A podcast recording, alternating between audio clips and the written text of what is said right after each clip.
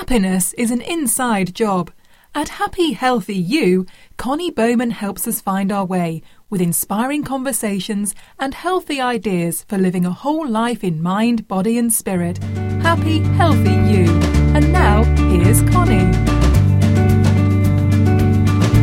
So I just love it when people come back on the podcast. I have somebody on today that came early on, like, what, two and a half, almost three years ago. I've been doing this podcast for a while now. And when he came on, I was a little green, shall we say, and I actually forgot to turn my mic on. so I'm so happy that he came back today to let me redeem myself. And he's written a book, so I'm super excited. Dan Eisner is a psychiatric occupational therapist. He's a certified life coach with more than 18 years' experience. He specializes in the development of mindfulness and emotional intelligence. You have to go back and listen to that first podcast. He was so awesome. He uses principles based on the latest advances in neuroscience. And while he's passionate about lots of things, what he loves the most is inspiring others to trust their intuition and to stay on their own path. He works with the healthcare professional and personal clients, and he has a personal mission to change healthcare. So I love that about you, Dan. Thank you so much for coming back on the podcast. Well, thank you for having me. And you have this new book. You're the author of The Clinical Success Formula. And the subtitle is How to Reduce Anxiety, Build Confidence, and Pass with Flying Colors. Now, one would think this book was written for the healthcare professional. However, when I open the pages, I can benefit from almost everything in this book. So, talk about why you wrote this book and who is it actually targeted toward? Well, you know, this book is, is I wrote this particular book speaking to healthcare professionals and more specifically speaking to students mm-hmm. uh, who are in who are getting ready to transition from their student role to their professional role mm-hmm. Because there's really not a lot of education that really teaches you how to sort of put it all together and and manage yourself emotionally and working in healthcare for close to 20 years now you know it's unfortunate that a lot of the quality of care that people receive is really not as good as it could be. And that has a lot to do with people not really knowing how to manage their own stress. Mm. And that affects, um, you know, how they interact with the people that they're serving. Mm. And I got yeah. really, really, really frustrated with seeing that almost on a regular basis. And I wanted to do something about it. And um, so that, that's one of the reasons why I wrote this book. Um, well, the doctors and healthcare professionals, from in my experience, my limited experience, thankfully, because I'm fairly healthy, but I have recorded some voiceovers for um, training doctors and nurses and healthcare professionals, and I know that they get very little in the way of mindfulness and personal uh, development and and so that's what you bring to the table really right? This this awareness this consciousness can you talk about that and and why is that so lacking in our medical training for these people?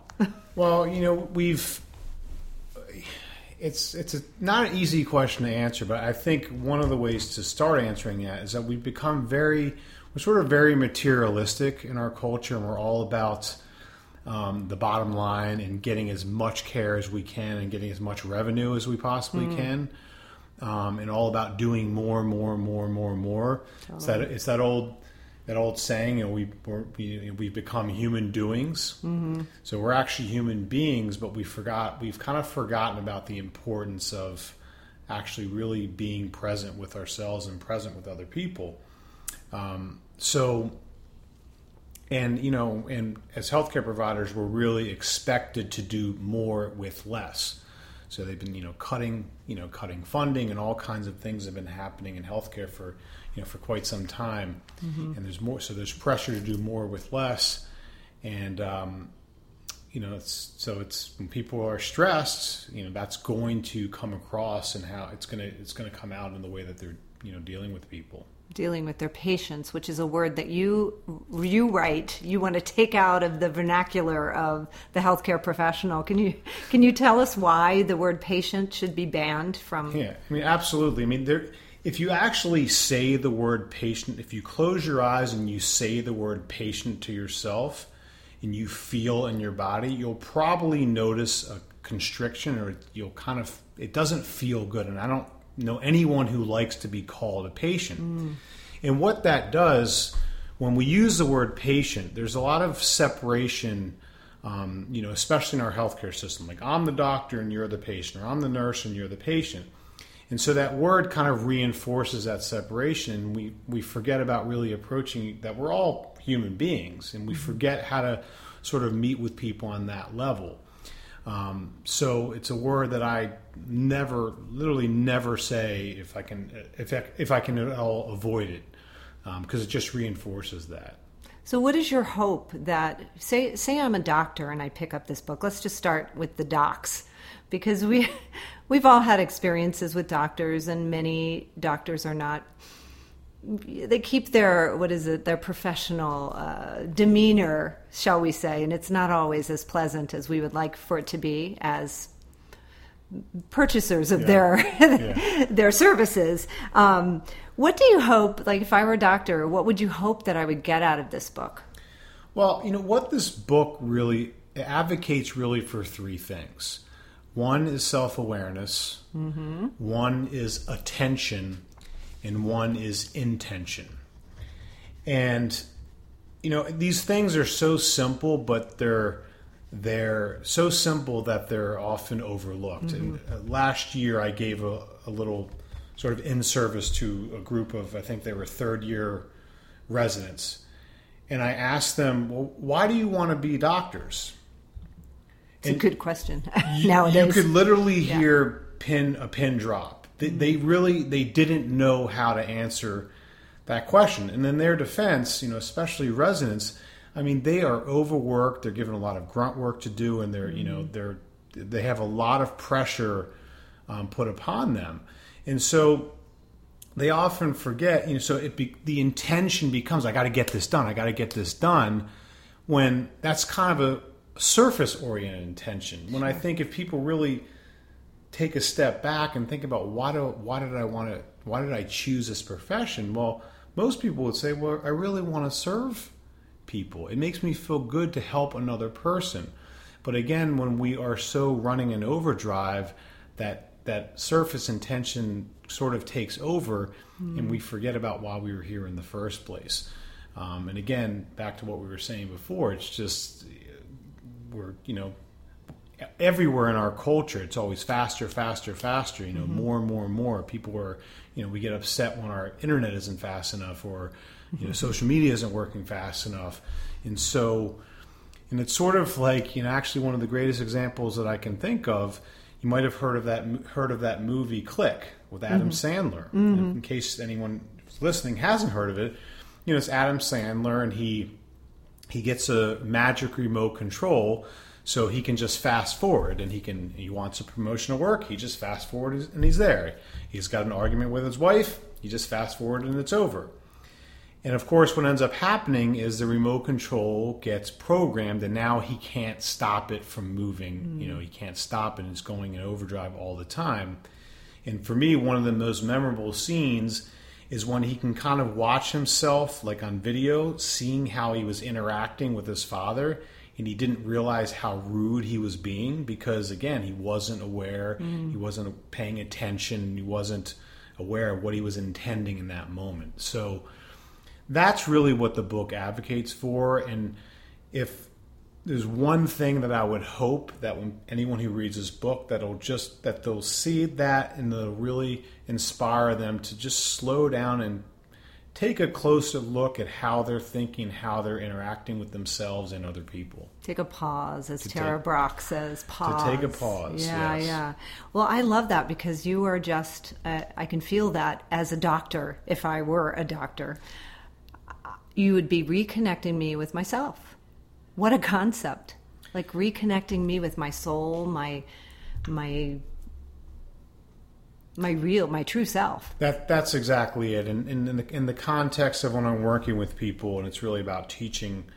Um, you know, I ask people. I say, is, is, the way that I'm approaching you is is it different from what you normally get? And, and the typical response is, oh my God, it's totally different. Mm-hmm. I say, well, how is it different?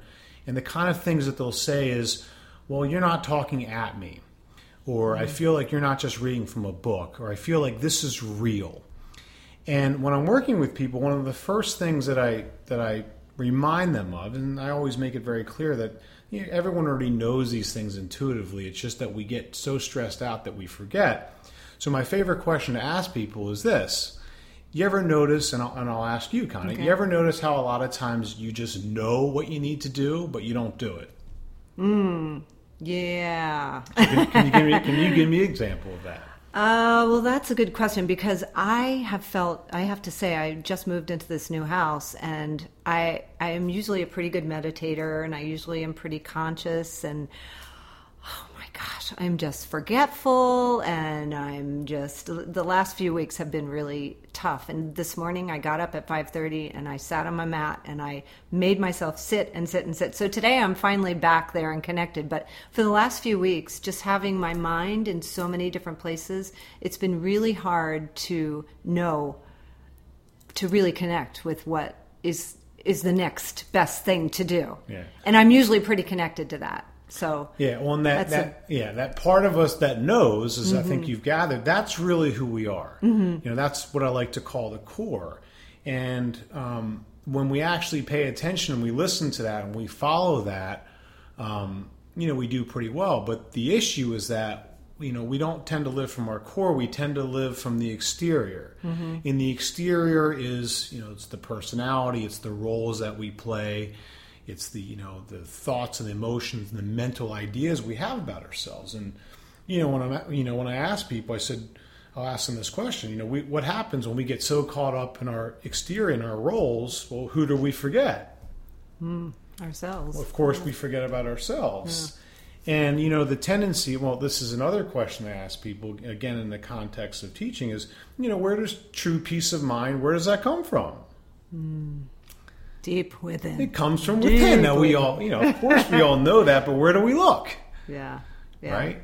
Maybe it's Facebook, or maybe it's you know television, or maybe it's the phone, or maybe it's food, or alcohol, or drugs, or whatever it might be. And you know these external things, and you know some of them they're not necessarily bad or wrong, but um, you know there isn't anything outside of us that can ever really be enough to fill that void that comes from you know when we forget about who we are you know on the inside. And and even you know speaking about what we were saying about intention before maybe even the last time I saw you um, I was probably about learning this at that at that point in time. But you know I was really very much addicted to my role as the coach and my role as the helper.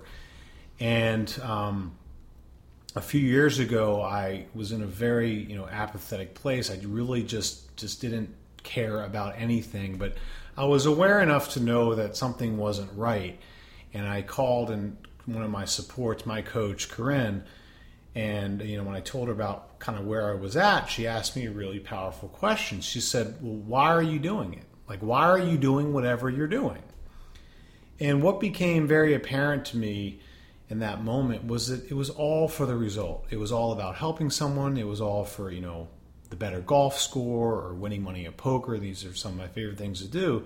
And I was so externally focused that I had really, you know, forgotten about myself.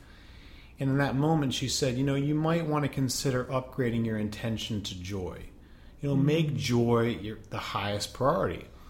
And since that that time, it's been progressively, you know, it's been a work in progress. But you know, I feel my energy going out when I'm making anything. You know, when we make our anything more important than our own joy of the moment and really being within ourselves, you know, we're going to feel pretty lousy when we do that. So, um, really, ever since that moment, it's been a, a really a, a process of really shifting my attention more inside.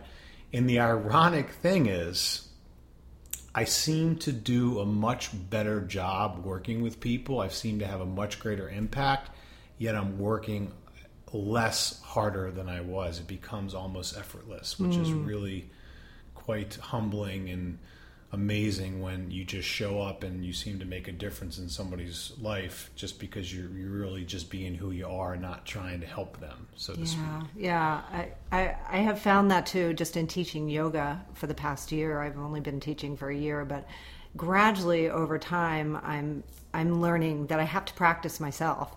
and then when I go out and I all I have to do is be me. Yeah. all I have to do is be me, and it, being me is not always easy on on any given day. If I'm you know having just moved, I tend to have like paint colors swirling around my head and stuff like because I enjoy decorating. That is joy for me, but it does tend to I get obsessive about it, but uh, when I am just able to, like this morning, sit on the mat and just be me, be with me, noticing the thoughts and saying, Who is that thinking those thoughts? And why are you thinking these thoughts? But, you know, it's okay. That's me.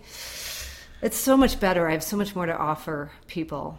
So, Yeah, and that and that's really you know one of the purposes of the book is really to inspire people to become better better role models. You know, for the people that we're serving, and you know when I'm around students, um, I'll ask them, "Well, how many of your classmates are emotionally balanced?"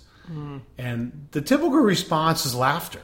yeah, They laugh. Has anyone And- ever asked that question? They, you know, they laugh, and it's funny, but it's not funny because, you know, we're living in a culture of it's an epidemic of stress, mm. and you know, so how can we as healthcare professionals expect the people that we're serving to, you know, be more healthy and you know to maintain their well-being and to make better lifestyle choices if we're not actively practicing that, you know, in right. our own lives? Right. How can we show up? Yeah.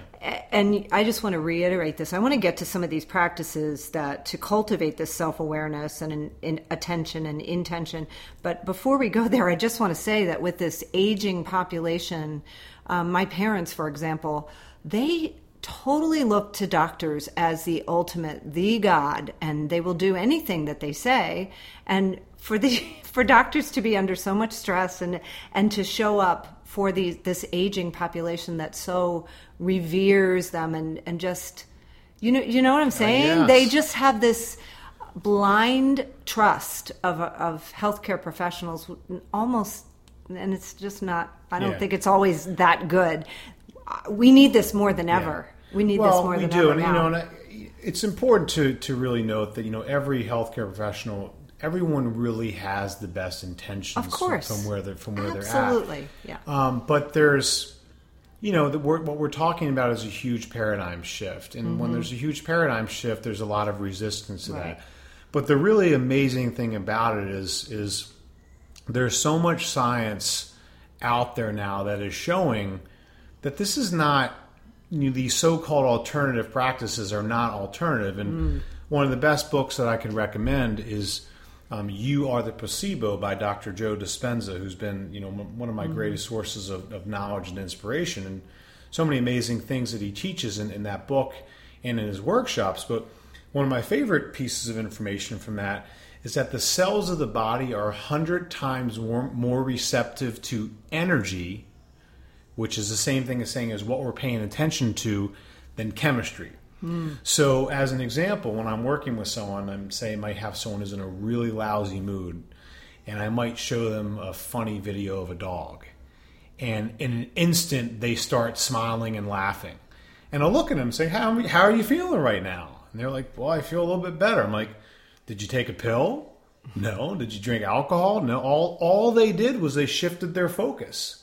And so when they shifted their focus, they literally, literally changed the entire chemistry of their brain and their body. And what Dr. Joe beautifully illustrates is that the DNA that we have basically are responding to our thoughts. So we are constantly turning genes on and turning genes off just by the thoughts that we think.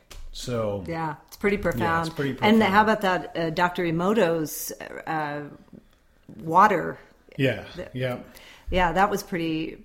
And the body is made so much of water that you know we think these happy Yeah. thoughts or give water the the happy uh, energy. The water Yeah. changes. But you know, and for- the, the funny yeah. thing is, mean, the science is, is fantastic, but you don't even need it. All you have to do is feel, notice how you feel when you Right. think lousy Notice thoughts, and notice how you feel when you think good thoughts. And So it's not, you know, it's not rocket science, but Uh, but the you know the science is very helpful because Sure. it helps people to kind of let go and, and trust into that. Especially So- these analytical, science based. and I'm very Peeps. much like that. So Yeah, yeah, God knows if it was not for the science of so many of these amazing Absolutely. um, people who have done it, I, I never would have let go and trusted into anything greater than that. So, so. Yeah, a lot of people. Yeah, I interviewed Sara Lazar from Harvard, and she talked about the you know the power of meditation and just tapping in. She was not a believer. She was totally like she went to a yoga class, and she tells a story about how she was such a doubter, and the, this teacher's up there telling her, you know,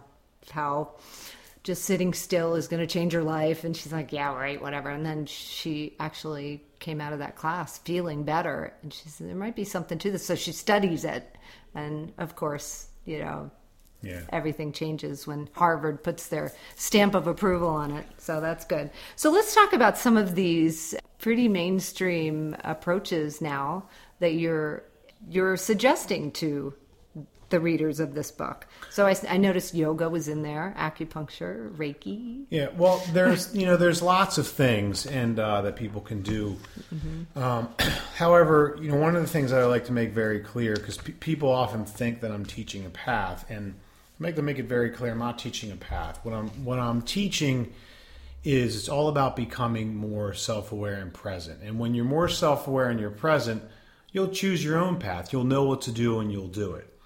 So I wrote a, an article a, a few years ago and it was kind of about why really just consciousness, really just paying attention is the future of, of healthcare. And the reason is this I might go to a yoga class or an acupuncture session or something like that, and I'm likely to feel a lot better when I go there because it's going to clear out energy centers, it's going to do a lot of great things. However, if I leave that yoga class and I return to the same thought process that I had before the yoga class, you know, how long am I going to feel good for?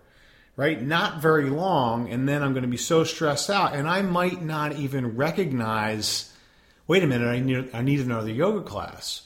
So the point, you know, really what I'm teaching is it's all about really being present and in, in the moment. And as Eckhart Tolle, you know, many of you might have heard of him, author, author of The Power Now, you know, really says is that we, what we secretly enjoy, we might like a certain activity, but what we secretly enjoy is the beingness, you know, of the present moment, not really our mind, body, and soul all being in the same place and time. So um, it's not the activity; it's that our attention is completely in the now.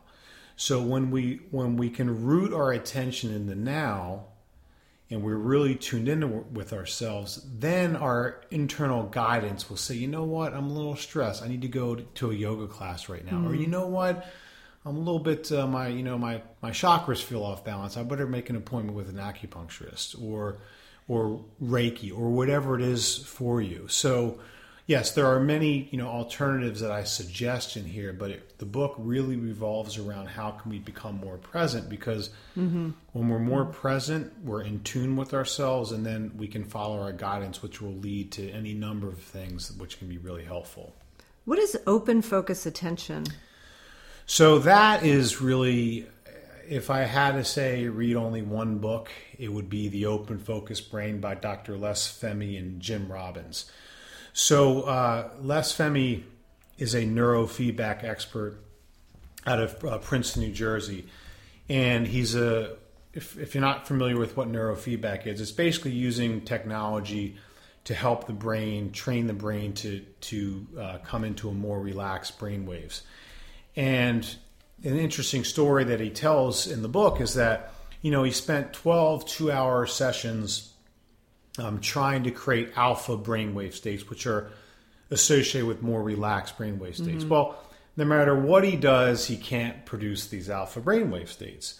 So after about 12 hour or two hours, I think it was, or 12, 12 sessions, I can't remember the exact uh, figures, but he gives up. And the electrodes are still on his head. And of course, what happens after he gives up? You surrender. Yeah. he yeah. surrenders and, and these you know his brain becomes more relaxed so it took him some some you know time and effort to figure this out but what he ended up determining is that the way we pay attention um, in our culture tends to be in a very, very, very narrow, fixated way. So, my favorite analogy is to think of um, who we are as like a big open sky, and this is this is not just some psychological hoopla. You know, they know that you know we're made of atoms, mm-hmm. and they know that atoms are actually made of empty space. So even though everything physical is made of atoms and looks it looks very solid, it's actually more empty space than it is anything physical. Right. So think about who we are as like a big open sky, and the clouds in the sky represent the content. So it might be anxiety we have, it might be an activity that we're doing, it might be you know anger we're experiencing, could be anything. But the question is, you know, when we get a cloud in our sky, so to speak, you know, most of us we tend to narrow our focus and we only look at the the cloud. Mm. Well, what, what Dr. Fehmi figured out is that when we can open our focus, so we're looking at the the cloud, but also the big picture, that actually gets the brain working in a very coherent state. So where the left and the right brain can communicate with one another. Versus when we're very narrow focused, that gets the brain working in a chaotic state. It's what creates a lot of stress and anxiety. And open focus is it's nothing that we're not familiar with. Right. I mean, we all love being in the zone, mm-hmm. right? Well, think about how we're really focused when we're in the zone. We're open and relax but we're focused at the same time. So it's a very natural state of being. It's just not something that we're conditioned to walk around. And again, because like we were saying in the beginning of this, we're so busy doing, doing, mm-hmm. doing that we sort of forget about the being. So so let's talk about how that can apply to perhaps a doctor who is stressed in a situation and maybe okay say say um, an OB is delivering a baby and uh, it's under under stress and there has to be a decision you know do I do a C-section? Do I deliver the baby? And there's you know a lot of stress in that room. You know the doctor may not be in connect connected to that inner wisdom um, as much as he or she should be.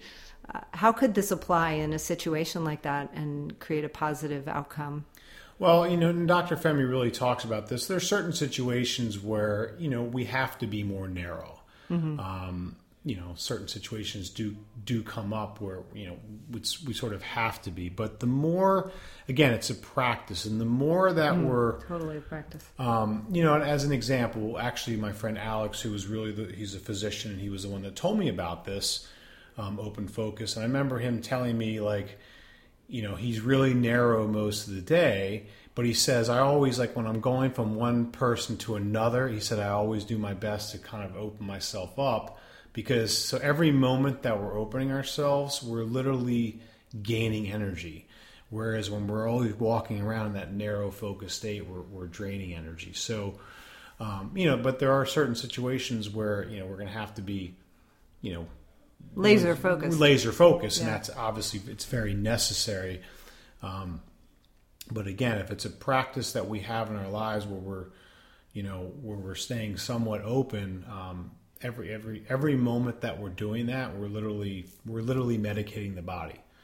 Um, and you know what what Dr. Joe talks about, Dr. Joe Dispenza in, in his books, he, what he talks about is that when we're in narrow focus a lot and we're very stressed, the energy around the organs itself is of course going to be not so great and you know all disease is a result of of you know energy that's uh, not healthy. So when our energy isn't good, the organs are far more likely to break down, and, and you know we get we get you know disease or disease from mm-hmm. that. So so every you know as we practice open focus, even if it's just moments here, moment there, um, again, it's it's one of the healthiest things that we can do.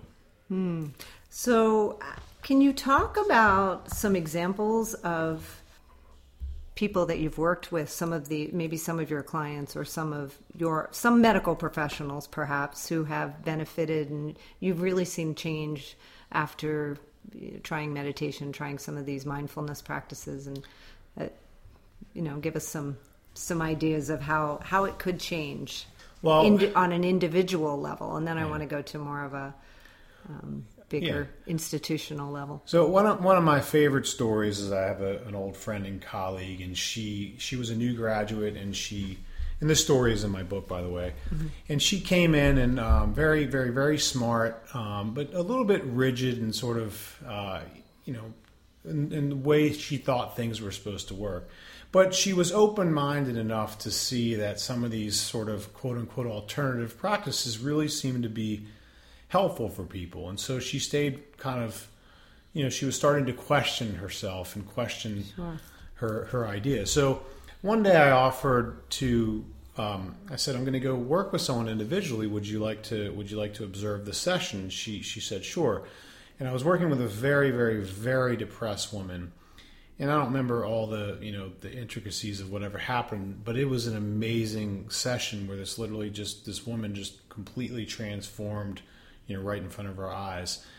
And after the, the, the woman left the room, I turned to my colleague and I said, you know, do you see now? Because it's one thing to really talk about it, but when you see how influential, how meaningful teaching people about these things can really be, um, it's quite amazing. And she she literally looked at me and said, "Oh my God!" She just it was like she couldn't believe what she had seen.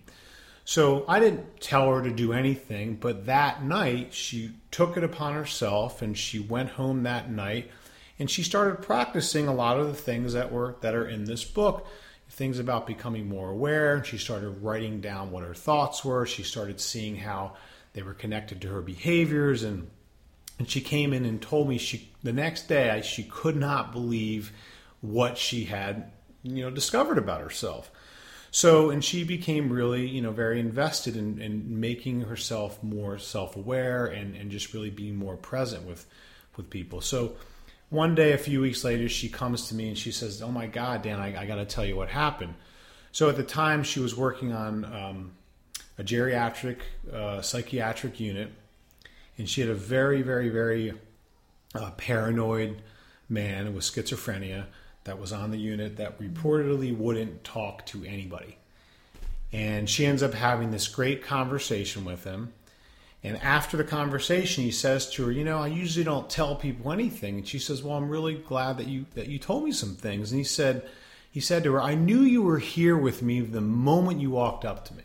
Mm, that's so exciting. Yeah. Yeah. So her her own presence, you know, just cut right through his his illness. Now, is that going to cure his illness? You know, of course not.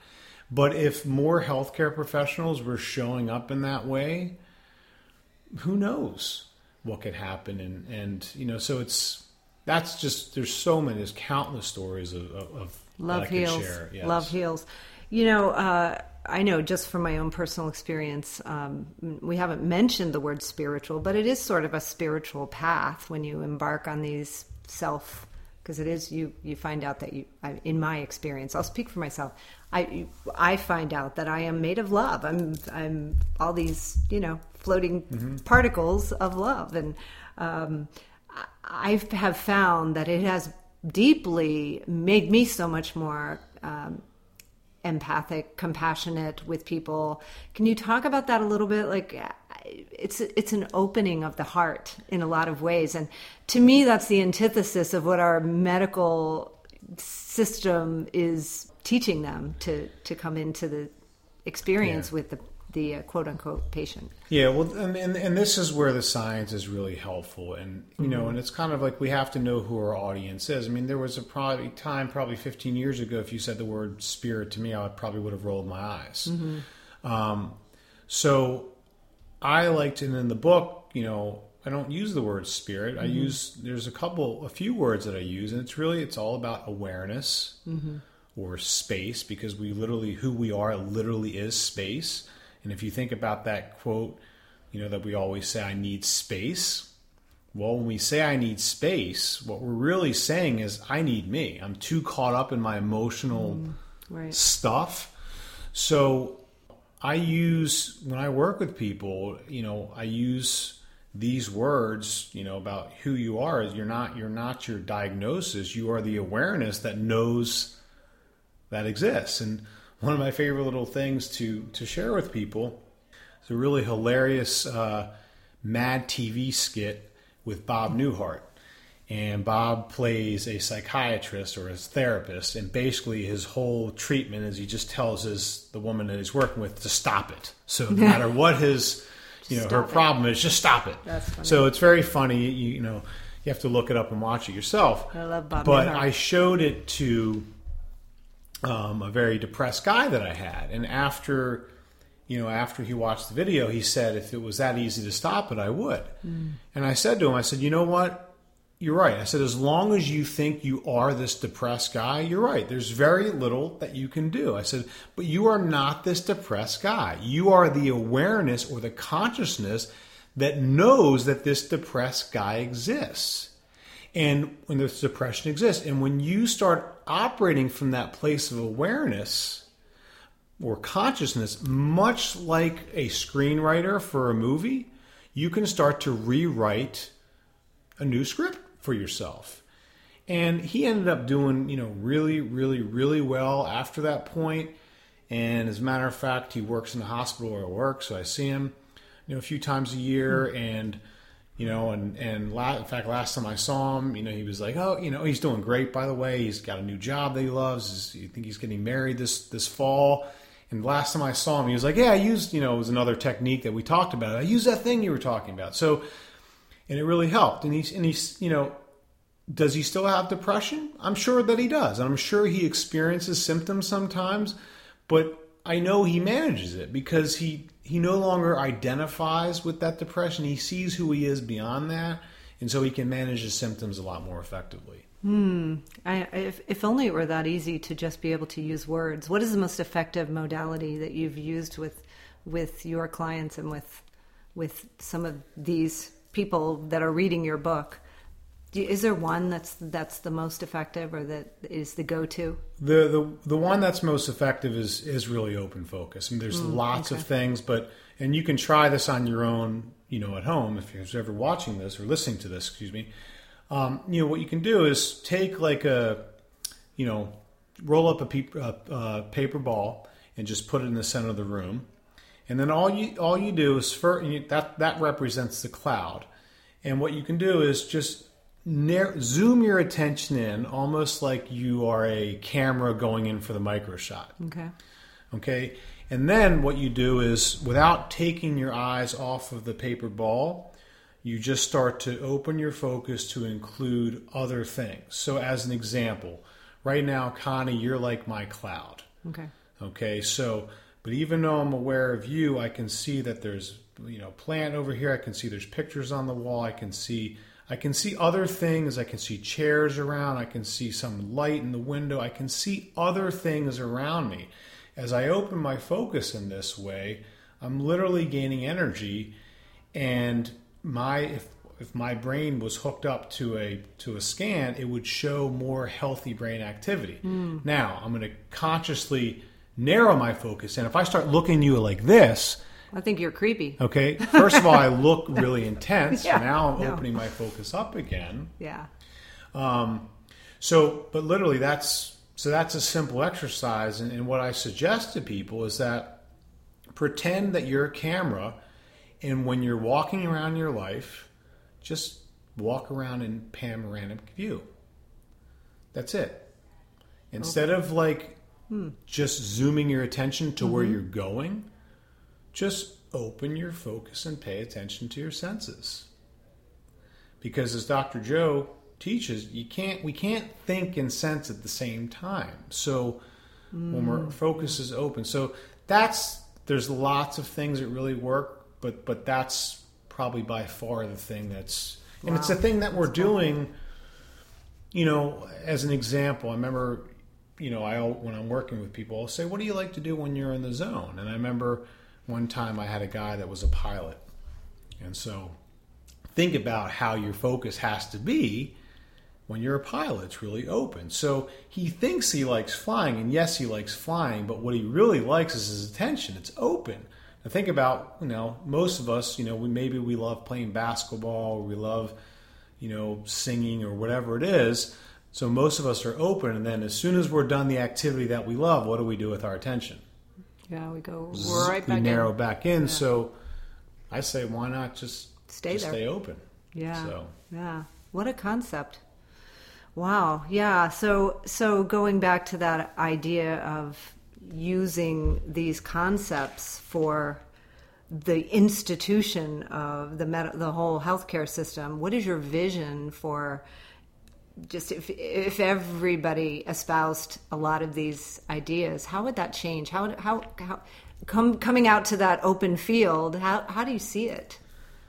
Oh, I think it'd be amazing. I think people would be treated at all times with the utmost kindness and kindness and compassion and respect. No one would feel more, greater, or less than anybody else. Um, you know, people would just feel so much more connected. I think there'd be there'd be no burnout in the field. I think there'd be so much more. Uh, you know, people just so grateful for being able to, you know, the gift of serving, and then people, you know, and the people who are receiving healthcare would be so much more willing, willing, and able to receive uh, care and to be able to make those lifestyle choices, and when when those are possible. Um, and just you know a health care system where there's just not a lot of stress and it's really all about it's all about you know kindness and compassion And true um, healing. and true and true healing. Mm, mm. And this is not to discount the you know the innovative care as well. I mean, Right, you right. Know, so, um, but you know when when I'm working with you know with students, I always say you know I'm not trying to make you like me. I'm trying to make you the best you. And when you're more attentive, you're more creative, you're more innovative, and you're going to come up with things that you never could have thought of if you were really like trying to be perfect. Yeah, the guy who invented penicillin and the you know all these great the heart the heart advances that we have in heart disease and all these things came from people who had these awesome creative minds and you know Yeah. uh, somewhere along the way we've lost a lot of that.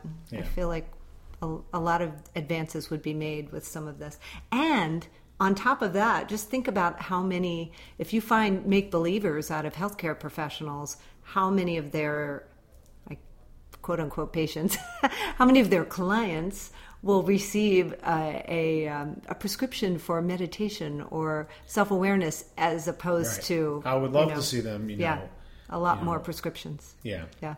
So It's all good, Dan Eisner. Thank you so much for your new book, The Clinical Success Formula How to Reduce Anxiety, Build Confidence, and Pass with Flying Colors. This is for everybody. Totally. Yeah, it really it really is, and you know I've had so many people read it who who aren't in healthcare who said how much it's really made a difference. So yes, I would invite anyone to to take a look at it and to uh, you know see you know it's just lots of practical strategies in there that just and and I put so many different ones in there because different There's- things speak to different Right. people and and I think it really invites the reader to figure out their own path. And- Yes. and, yeah. Yeah, and get to know themselves, as you say. I love that you write in there success without peace is not true success. I think that's a nice thought to leave people with. Yeah. Right? Yeah. Yes. I mean, this our our medical system is so based on success and goals and competition, and wouldn't it be nice if we could throw a little peace in there? Absolutely. I think it'd be nice for everybody all around. And we can have both. I mean, that's Mm-hmm. the thing. It's not. It's not one or the other. It's both. And that's really what. That's really what open focus is really all about. You know, it's being focused on a goal, but also not losing ourselves in the goal. Yeah, So, awesome. Awesome. Yes. Well, everyone should read this book. Thank you. For more information about you, working with you as a coach, or getting more information about having you speak about this or anything, where can people go? so you can go to my website, which is daneisnerconsulting.com, and it's E I S N E R. Um, you can also search. You can purchase uh, the book on my website, or you can also purchase it on Amazon. Uh, if you just search Dan Eisner on Amazon, you can find it. You can find it there. And as I know, if you read the book and you love it, write a little review because that gets the word out, and we need to spread the word about this. Yes, I would Yeah. really appreciate if you do. If you Yeah. find value in it, if you would write a review, that would be ama- Yeah, reviews are the key on Amazon. I learned They that are. when I wrote my book. So awesome. Well, thank you, Dan. Thanks for coming back on the podcast. And I think this one will sound a lot better than the first one. So go back and listen to the first one, but this one is bangerang. So thank you so much. Thank you so much for having me.